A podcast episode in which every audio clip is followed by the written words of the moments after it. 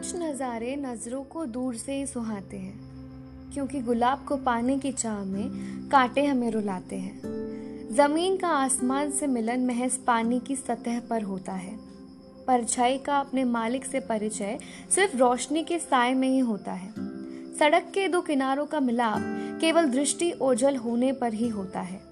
बादलों की पहाड़ से दोस्ती सिर्फ़ क्षितिज पर ही होती है। दूरी सिर्फ़ कल्पना में मिटती दिखाई देती है ये नज़रों का धोखा है और इनका दूर होना ही मुनासिब है। ये वो सपने हैं जो हकीकत नहीं बनाए जाते। ये वो पकवान हैं जो थाली में नहीं परोसे जाते।